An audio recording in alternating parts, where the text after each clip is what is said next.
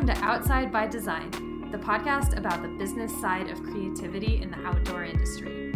I talk to some of our industry's finest leaders, entrepreneurs, freelancers, and creatives about crafting a life and a career based upon being outside.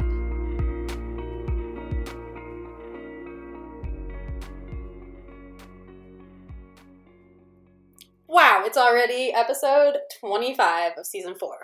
Wow, it's already October of 2019. It's insane. How, how, how? How? I don't know. This is Lisa This is Iris. coming at you outside by design. We don't understand time. We don't understand time, but we do understand the business side of creativity. We sure do, and that's why we're here, and hopefully that's why you're here. Yeah. Yeah, we've been hearing a lot of positive feedback about this podcast lately. Like, I'm getting a lot of emails.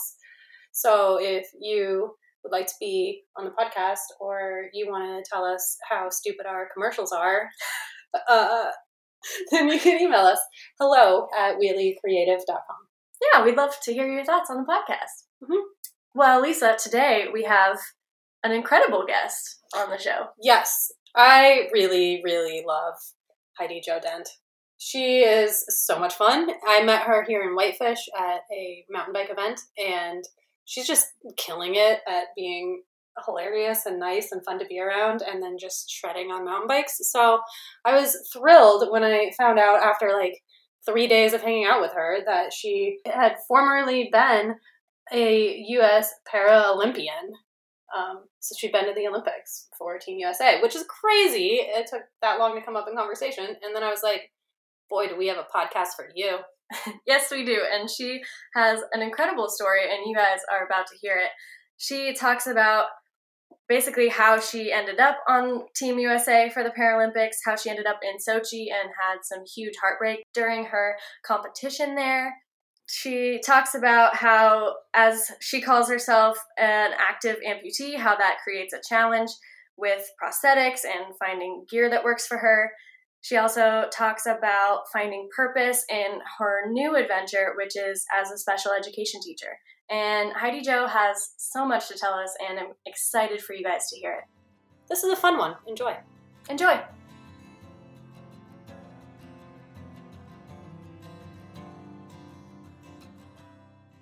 Hey, Heidi, thank you so much for being on the podcast today. I'm excited you're here. Thanks. I'm stoked to be here. The first question we always ask everyone is to describe where they are and what they are looking at. Um, I am sitting at my kitchen table at my house in Washington State, and I am looking out at my garden, which is flourishing right now, and I'm really stoked about it. Oh, nice. You guys don't have snow yet, huh? no, um, we actually live at a really low elevation. It's like 300 feet above sea level or something like that. Um, so we don't get snow until pretty late in the year, but when it comes, it comes feet at a time usually. Yeah. Cool. Um, well, you are awesome. And I'm really excited to have you on the podcast to hear about your journey as a Paralympic athlete and um, the transition into your new life after after the Olympics. Awesome. Yeah. So you want to tell us about yourself and tell us your story? Um, sure. Um, I I don't have my right leg. Um, I was born with a birth defect called fibular hemimelia, which uh, basically just means that I was born without my fibula and then most of my foot and ankle bones. So when I was born, I had like two little toes and this crazy like stump thing. And they chopped that off when I was 13 months old. And so I grew up um, in a really small mountain town. Uh, I think that we had like 600 full time residents um, in a school that has had like 250 kids in it, um, preschool through 12th grade. Um, and so I grew up being the only amputee in my town and the only amputee I really knew for a long time. And that was like the best thing ever because I never learned what it meant to be disabled or what like that that idea of being disabled is. Like I was just another one of the kids. I ran around, I did all of the things. Um and then when I was about 11, I was at the Shriners Hospital in Salt Lake getting, I had just come out of a knee surgery. And I got approached by some people that were getting ready to start a snowboarding camp uh, for amputees. Um, and they're like, hey, do you want to, do you want to be a part of this? And I was like, I mean, yeah, my older sister skis and snowboards, and I've always really looked up to her. And of course I want to go. I get to get out of school for a week and go play in the mountains. Duh. Yeah. Um, and that's just how I got my start into snowboarding. And I did that. I would travel for a week to Utah every year and do that all the way up until I graduated high school. Um, and then after I graduated high school, I went to, I, well, actually, my senior year of high school, I got super into ice climbing uh, Ouray, the town I grew up in, is um, a mecca for ice climbing. And I'd had some friends who were really into, super into it, like older friends, uh, friends of our family. And they'd always like offered my parents to let me, to take us ice climbing, but neither of my parents are big fans of it. And so when I was a senior, I'm like, mm, you guys can't really say no anymore. I'm to go ice climbing. and, um, and that just was really awesome for me because it introduced me to a whole nother kind of like outdoor sport that and like the world of outdoor rec which um that world has shaped who i am and has shaped nearly every single decision i've made from that point on um but yeah so i, I got into ice climbing and then when i went to college i I got hired on at the outdoor rec program there um, to help lead ice climbing trips. And while I was working for them, I ended up with a second amputation on the same leg. Um, I had some pretty severe, like, nerve and bone damage. So they chopped another four inches off my stump. And while I was working for the outdoor rec program, I just became this whole different person. Like, everything from my political views to my body type to my friends to like what I wanted to do with my life, it all kind of shifted. And um, a side effect of working for an outdoor rec program like the one I worked for is I got all these life experiences, not the best grades in college. um, so I was at the point um, I was starting my fifth year as my fifth year se- I was a fifth year senior at this point and just floundering. I had no idea what I wanted to do. Um, I'd gotten gotten into whitewater kayaking uh, very like aggressively, and that's where all of like my time and money was going. And I was thinking about dropping out of school and going down to Chile to go just kayak and bum down there for a while when snowboarding was announced that it was going to be a part of the U.S. Paralympic team, or the or not the U.S. Paralympic team, but a, of the Paralympic circuit, which I had known about. Like I had had some like interactions with just because the active amputee community is pretty tight knit and small. So I had had, I had, it was on my radar, and I had had people approach me about doing it, but at that point, like snowboarding wasn't a huge part of my life. It's something I did, but it wasn't something that I felt super passionate about. But then it got announced, and I I got like the official invite to come train for a team while I was at work at the outdoor rec program. And my boss, Chad, who just is probably one of the biggest inspirations in my life, uh, heard me get the call and proceeded to hear me to turn it down. And he just like pulls me and he's like what are you saying heidi? And chad has like a very dirty mouth so there was like lots of f words and like very much passion about how i was making just a horrible decision and that i needed to like call them back and and try this he's like you get to be a part of something that's never been done before you're at the forefront of your sport and he knew that i wanted to do something like when i was done with school that somehow involved people that live with various like challenges and doing something to affect change.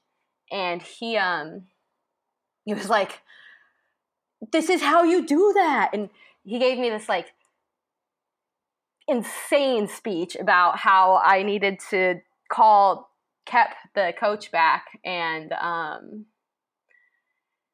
and accept this like offer that they were giving me. And then he handed me his phone and made me call them.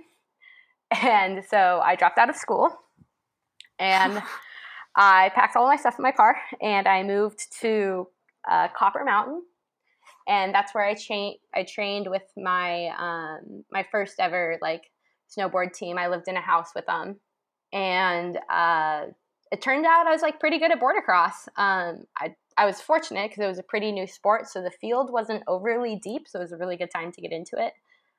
Um, and I I did really well at my first NORAM and got an invite to get onto the World Cup circuit. And then that just kind of spiraled.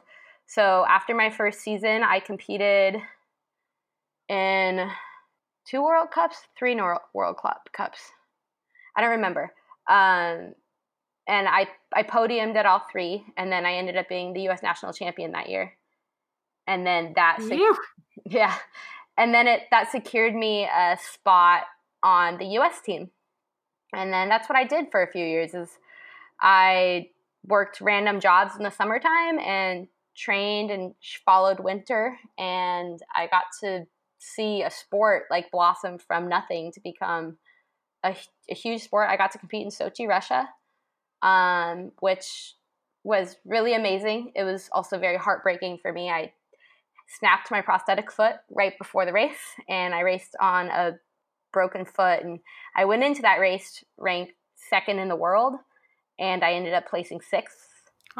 Um, which was really hard for me. It was like the one time, like my whole town at home who had just supported me, like both financially and just like mentally to get there. And all of my friends and family were watching, and a lot of them, that's the only time they've ever gotten to see me snowboard.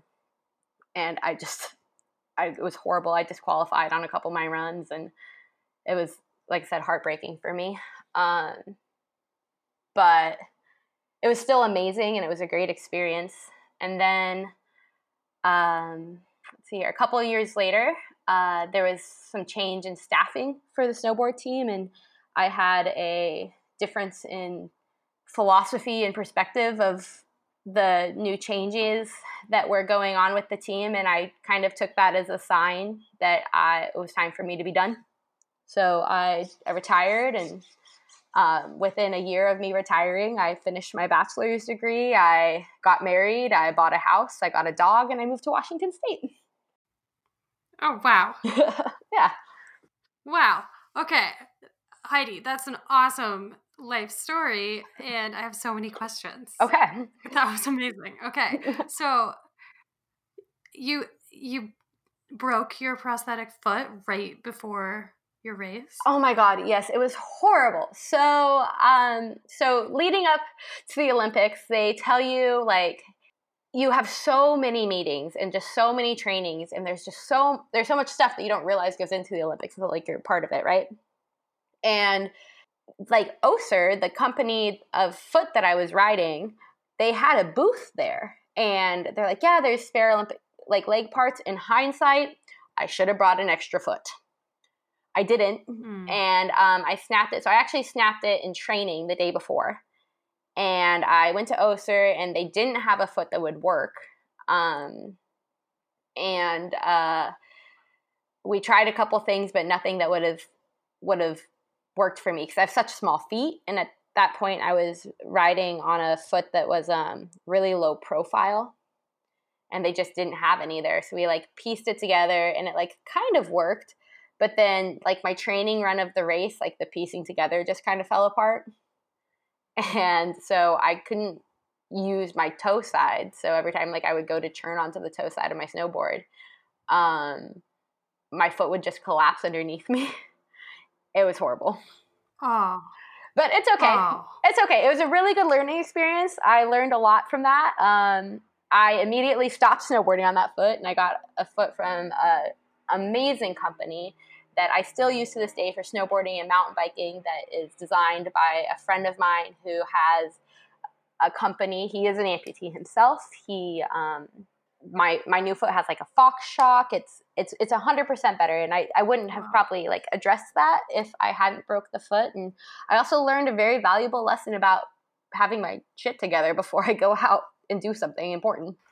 Wow, you really have a positive spin on that. I'm really impressed. well, thanks. I didn't the day it happened. It makes me feel better. hey, Lisa. Hey, Iris. How do you feel about your current mattress? Do you have good sleep in it? Yeah, I think the nice thing about having a good mattress is having really good sleep and then really good dreams. That's true. You know what else helps you reach your dreams? What? A creative agency called Wheelie. How? It helps every business have an idea or a dream, or like maybe you want to sell a bazillion things in Q4, but you don't know how to do it. You need a creative agency that has your back. You need Wheelie. And how can you find Wheelie? WheelieCreative.com You should do it so you can achieve your dreams. and sleep better at night. I love Heidi's attitude about her prosthetic breaking in the Olympics because that is so, so heartbreaking, but she's found a way to turn it into a positive, turn it into a learning experience, and just she has such a great outlook on life. She's got that growth mindset. She really does. So, along those same lines of finding that heartbreak and trying to deal with it, Heidi's about to talk about uh, creativity in her life when it comes to gear. Yeah, and just being able to make things happen. Yeah, let's hear it.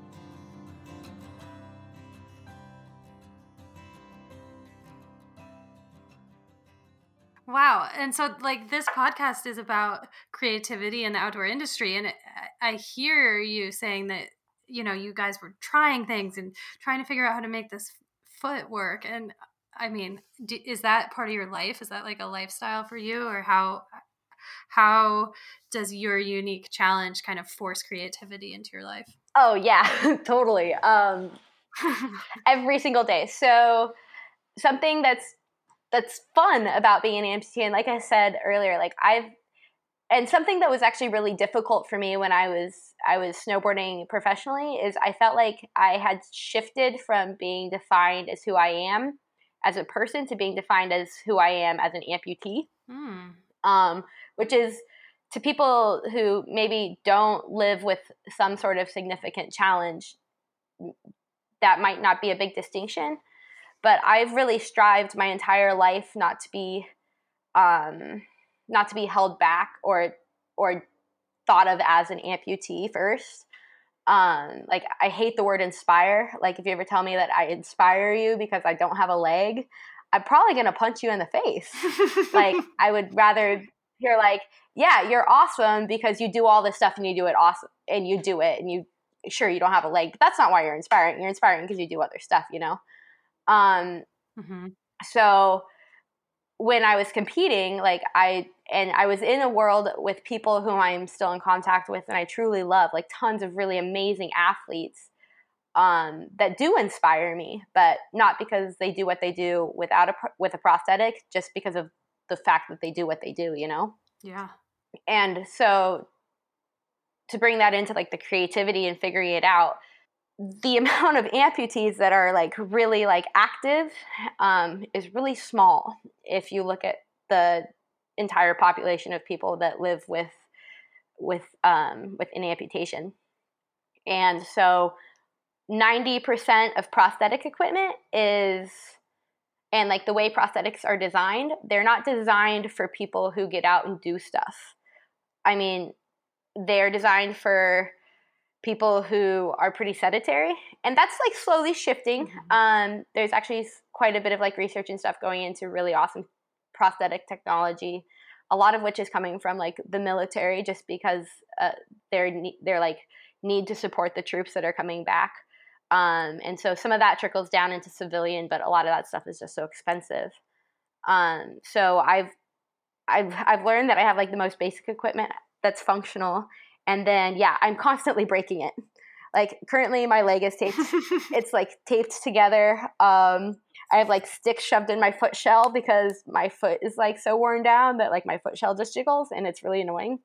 So I am constantly being creative in like trying to figure out how one how to make my leg function because they're expensive too and like i'm cheap i don't like paying for like new parts all the time so i would say creativity is an essential element of being an active amputee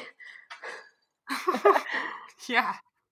Yeah. I mean, we, you and I met at, at a Rome event hmm and, uh, you just, you just shred. And then I was talking to you for so long and then I was like, whoa, you have a prosthetic foot. Like so, so late into the day, I, I didn't even notice, you know? Right? And that's how it should be. Yeah. And I can imagine that you're just constantly breaking things because you sh- shred really hard. Yeah, and I'm real klutzy, real rough on the equipment, it turns out. Wow.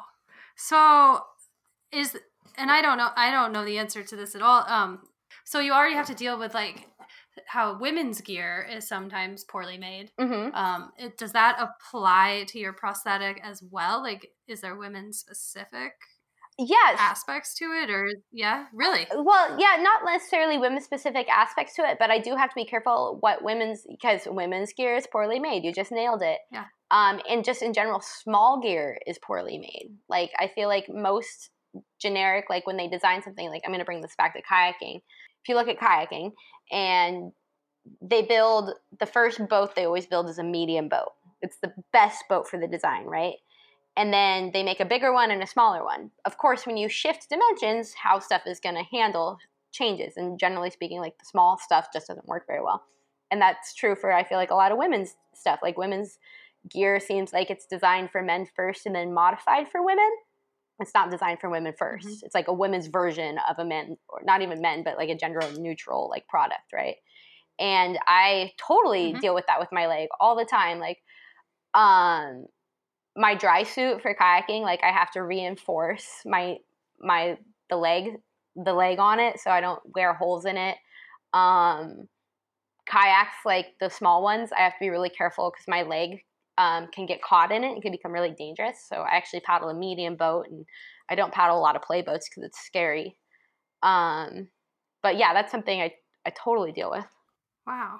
Do you carry like a like a emergency kit with like duct tape and it sounds like you have sticks something something that you- like how do you or do you just like find whatever's around? Oh gosh, you know how I was saying earlier that I learned a valuable lesson about being prepared?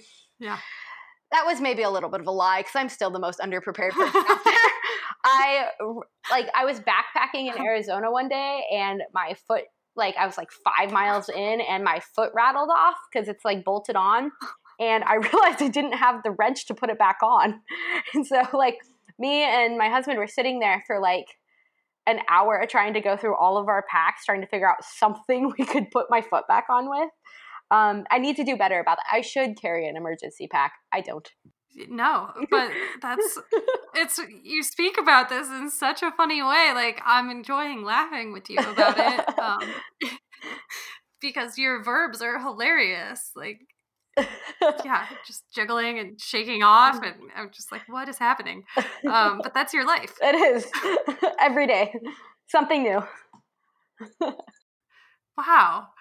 Oh man. Um so also on this podcast we have a word of the month and so you're in the month where the word is purpose. And so when you hear the word purpose, what what do you think of? Oh man. Um, so I- knowing I was knowing I was going to be on this, I've been thinking about this a lot, and I would say that when I think of purpose, I would say that that word is one of maybe the three words that is like my driving like force in life. Um, Ooh. I fully believe that whatever I'm doing needs to have a purpose. And maybe I don't know what it is at the time, but I'm always looking for that purpose cuz what is what is action without purpose, right? It's just floundering at some point. Um and I think that for me like it's really it's really important for me to have a purpose behind what I'm doing. Like I've spent enough of my life and I'm I'm young, so I have a lot to go, but I've spent enough of my life not really knowing what the purpose of what I was doing was and just kind of doing it because I didn't have anything else to do. But all of those things that I just floundered and did, looking back, like drove me to this place I'm at now that I feel like very fulfilled and I feel like I do have a purpose. And I think that people should strive to find purpose in what they're doing no matter what. Or they should stop doing it if they can't find that purpose. Yeah, so what like what are some of the ways that you find purpose? Um, well, in a couple ways, like um, I I now I teach special education now.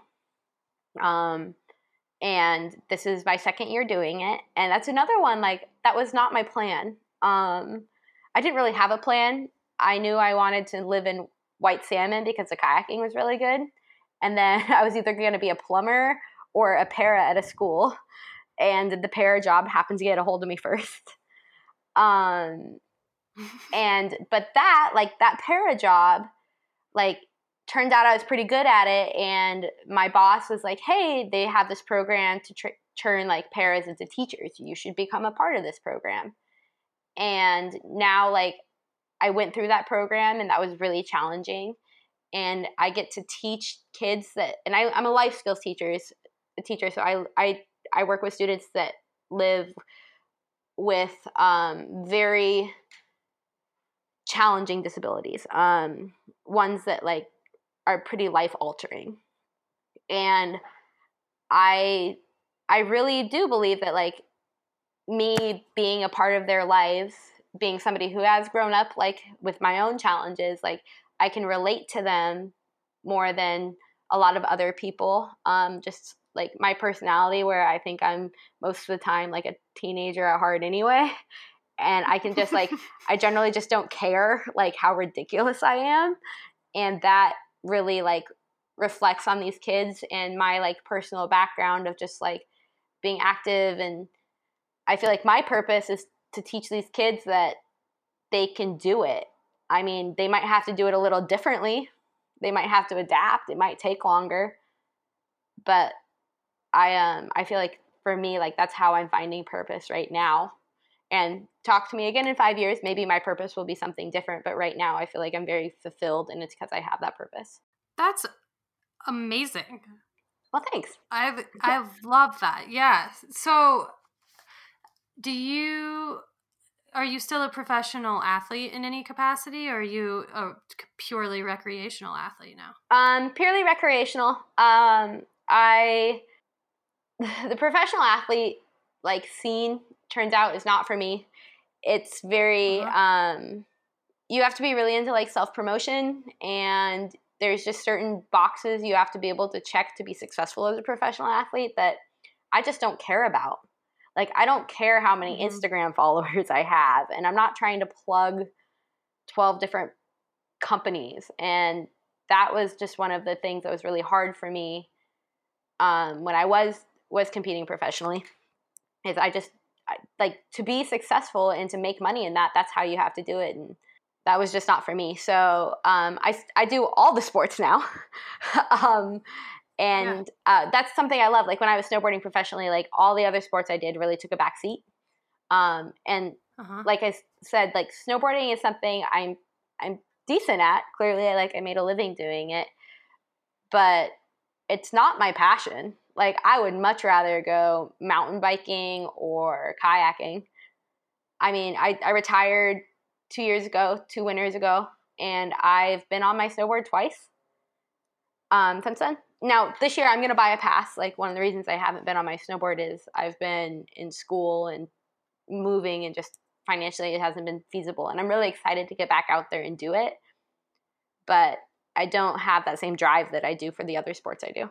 I think that's really cool that you have redefined your purpose with like so much optimism and vigor. Like, I'm really impressed by that because a lot of people struggle with like, oh, I am not pursuing a career as an athlete anymore. I don't self-identify as an athlete anymore.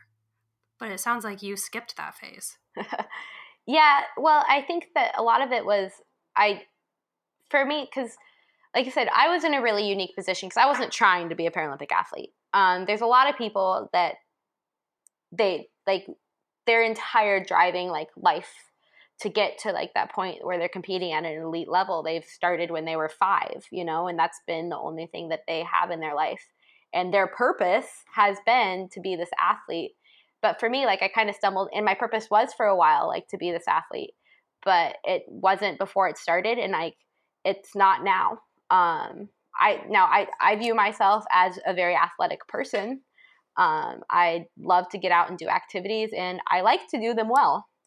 But I think that being defined by that like athlete mentality was just never for me. Are you a busy business owner that doesn't have time in the morning to make breakfast when you're running out of your door with your briefcase and your coffee? Super dope briefcase. You look good. Well, there are companies out there that will send frozen fruit cups right to your door. So you just pour them into your blender in the morning and you buzz it right up, and it turns into a delicious smoothie. And it's so fast and easy. That reminds me of a creative agency I know that takes all your ideas and blends them together into a digital strategy good ideas, bad ideas, great ideas, our ideas, your ideas. We take all those ideas and throw in other things like experience and strategy and facts and come up with the greatest digital strategy your brand has ever tasted. WheelieCreative.com, keeping your brand delicious. Something I really admire about Heidi's approach to creativity that I think a lot of our listeners will enjoy too is letting your creative fuel grow and expand with you as you grow and change. And so now I just love how Heidi was focused on snowboarding and now she's kind of letting herself evolve as a human and moving into other sports and focusing on kayaking and bringing her creativity into teaching and just sort of like keeping it so keeping creativity fluid instead of rigid and it's just so amazing yeah she's just always been able to follow her passions and find a purpose in that. And then as that purpose changes, just follow where it's going. Okay, back to Heidi.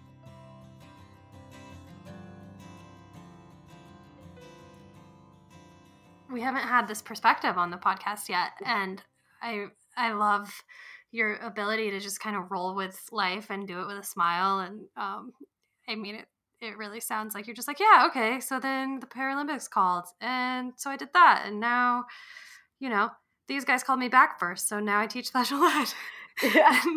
I mean, it just seems like I see why you would be good at kayaking because you're really good at just navigating. Yeah, thanks. I appreciate that. Like navigating what life throws at you. Like I totally see that. Yeah. I see that side of you. Yeah, my lack of like ability to plan ahead definitely has eh, forced that skill upon me, I think in hindsight. Man, I think that's awesome. And so eh, like do you kind of bring that mindset into your work now teaching kids? Oh, yeah. And you have to. Like, so when I first started teaching last year, I would just stress out and I would spend hours and hours making these lesson plans because I thought that's what I had to do to be a teacher. I'm like, I have to have these like three page lesson plans for every lesson I'm teaching and I have to follow it and I have to be regimented and I have to get to the end of it and I have to test them on this day. Also, I'm just not a successful teacher. And then I realized that that is not the reality, especially in special education. Like, now like i plan out like a week i figure out the activities and where we want to go and then we just roll with it. And some days we end up just standing up and having a dance party because nobody wants to do any work. And some days my kids crush it and we bust out like 12 different like assignments that we needed to get done. And and yeah like being able to navigate and just like think on my feet i think is probably one of my bo- most valuable um qualities that I bring to the teaching table. Um, and I'm pretty good at like realizing early on that what I'm doing with a student isn't working and modifying it on the spot to make it better and to fit their needs at that moment.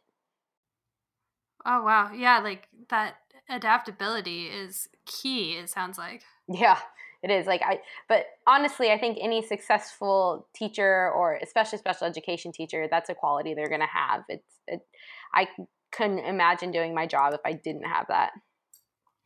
Are you able to get kids outside and let them be transformed by nature in the way that you were? Like, is that part of your job now at all? Not yet. I would like it to be. Um, I actually have a friend who is um, who's just through her her work environment. They got some some money to start a kayaking club for kids that I'm going to help her with. Um, and I would like, I would very, very much like to. I mean, that's what I want to do. Is I want to take these kids out and I want to teach them because I do feel like the outdoors is like the great equalizer. Um, I have a mentor who once told me, he said this about ice climbing, but I think it's true for any like outdoor sport is when you go out ice climbing, everybody has to put spikes on their feet and axes in their hand. Um, so everybody has to adapt to climb the ice and everybody has to adapt to paddle the river or everybody has to put skis on their feet to go down the mountain, you know? And so just because your skis look different, the person with two feet or the person that's not in a wheelchair or whatever it is, they had to put the skis on just like you did. And now all of a sudden, like that disability is gone. Um, and I do very, very, very much want to be be able to do that in my current position. But right now, I'm still in like the new teacher, just like staying afloat mode. How cool is that? So I I really like what you're saying about the outdoors being the great equalizer. Um, how else how else have you encountered that? Um, so I when I so when I was a kid, I talk about going to um on a couple different levels actually. So when I was a kid, I talk about going to these um these snowboarding camps, right? Uh, with other kids and have you ever heard of the concept of like learned helplessness? Yes. So that's something you see a lot in the the world of various challenges and not necessarily disabilities like mental illness um all sorts like learned helplessness is a thing like you you get told once that you can't do something and people like certain people will believe that. Um, and I, I witnessed this a lot as a kid um, at these snowboarding camps and and honestly like even in the Paralympics like some of the adults I encountered I was like really? Um, but so people like think they can't do something and then they go and they go out in the outdoors and they do something just as well as somebody who is who what I would call somebody who's able-bodied which is kind of a taboo term nowadays but somebody who has all their limbs and fully functional. Um, and that like seeing people like realize that oh I can do this. This is awesome. It's super empowering, and it's really empowering to watch that and witness that. And um, when I was when I was an athlete, we used to run a lot of adaptive camps for like military and kids and just people helping getting people out. And I always found those like the best moments of what we did because we got to help empower other people to realize to like look beyond the lot that they thought they were given. Wow, that's a that's big one. That's a that's a big statement. Mm-hmm. I think that's amazing. You just you just came out of the box that way, huh? being able to being able to see life like that. Well, yeah, I mean a little bit like uh, my dad is very like upbeat and you've met my sister like it, it's definitely a genetic thing um, but it's also like a it's a how i was raised thing like like i said i was not raised to i wasn't permitted to use my my leg as an excuse um and if i tried to that just pushed my parents to push me harder and there were times that i just hated them and i i was like this just sucks but I always figured it out and I am a much better person because of it. That's so rad. So we have a lot of people who listen to the podcast who work at, in marketing in the outdoor industry and a lot of those people are photographers and what's so what's your advice coming from your personal experience um, when working with a photographer if if the athletes are living with some type of challenge like what's your advice to photographers who don't encounter that every day? I mean it's so person dependent um and it depends on like the background of the people they're working with. Like so for me i'm an open book like there's nothing you can't ask me that i'm not going to answer brutally honest um but and also like i'm not i am not comfortable or i'm not uncomfortable talking about my past and like how i don't have a leg and all this stuff but that's just me. I would say some of the best advice I could give people is to just be honest with who you're working with. Like, I mean, ask people, like, hey, are you comfortable? Like, talking about this like hey i notice you're in a wheelchair and this is kind of funky for me. Can we like change that? Just like people that live with whatever disability or especially like physical disability that you can see like we know. It's not like it i know i don't have a leg. Like um and they'll and and most people are just gonna be honest but like actually you know i'm not comfortable like i don't want to talk about that or i don't really like moving that but most people be like yeah let's do this and just like people are really appreciative of just open uh, and honesty like it sucks to be around somebody who like jumps around the fact that like i don't have a leg or whatnot i'm like i know it's there we can talk about it like that that's that's offending to me it it's like it feels like an insult on my intelligence almost like i'd i'd just be open and honest i guess. Yeah it's it's weirder to pretend that it like it makes it an elephant in the room situation if if you don't talk about it. Yeah exactly. Especially if it needs to be spoken about if you're going to ask an athlete to hike something over and over and over again to get the shot. Yeah.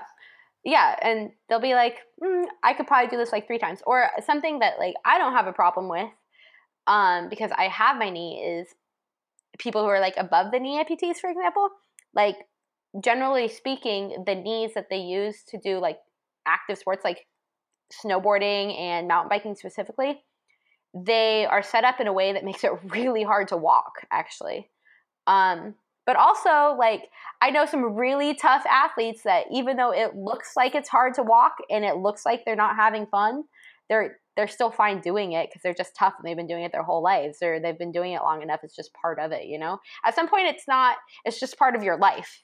It's not like an extra hindrance. It's just something you have to deal with. Like some people have to deal with wearing glasses. you make a casual comparison there but um But it is. I don't know. I like yeah, I like your ability to to approach it with a lightheartedness too. That's really um that's really cool. Um what is like one thing that you want to tell our audience that I haven't asked you about? So this is like some advice to parents with kids. So i i encounter this a lot and i'm very forward so like i always like approach the kids. But um i'll be out in public and um i'll have shorts on or whatnot and I, I see little kids like staring at me because i know they want to know about my leg because it's different and it's weird right? And they're probably going to tell me that. They're going to be like that's weird.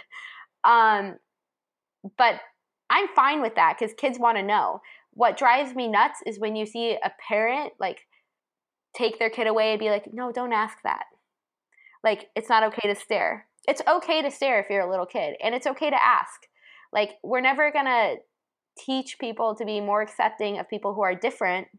And that goes for all aspects of life, not just people with disabilities, but people of different races, um, people of different genders, people of different sexualities. Like, we're never going to teach people to be understanding and open if we don't start it at a young age. So you should, parents should like let their kids question. And every once in a while, you're to run into somebody who's just to tell, it's a kid. Like somebody might be like, I don't really want to talk about it. But most of the time, like people appreciate it when, when people open the door to that conversation. That's really really good advice. Cool. Well, thank you so much for your time and uh yeah, this was a good episode. Thanks for your words. Yeah, totally. Thanks for having me on. This was awesome. Thank you so much, Heidi Jo. We loved having you on the show. What an incredible story. It was also really incredible that time we went downhilling. you can find Heidi at the links in our show notes as well as the transcript to the show. And we'd really, really appreciate it if you leave us a rating and review on iTunes. We want to hear what you think about Outside by- by Design, and it helps us get the show to more listeners. Yeah, and also just a giant shout out to our listeners. You guys are awesome, and this audience is growing a ton lately, so it seems like you're sharing it with your friends. So thanks for doing that, and um, please stop by the office if you're ever in Whitefish, and I'll give you some coffee and a hug. We have lots of that going around. Hugs And coffee. and coffee. And with that, we'll see you next week.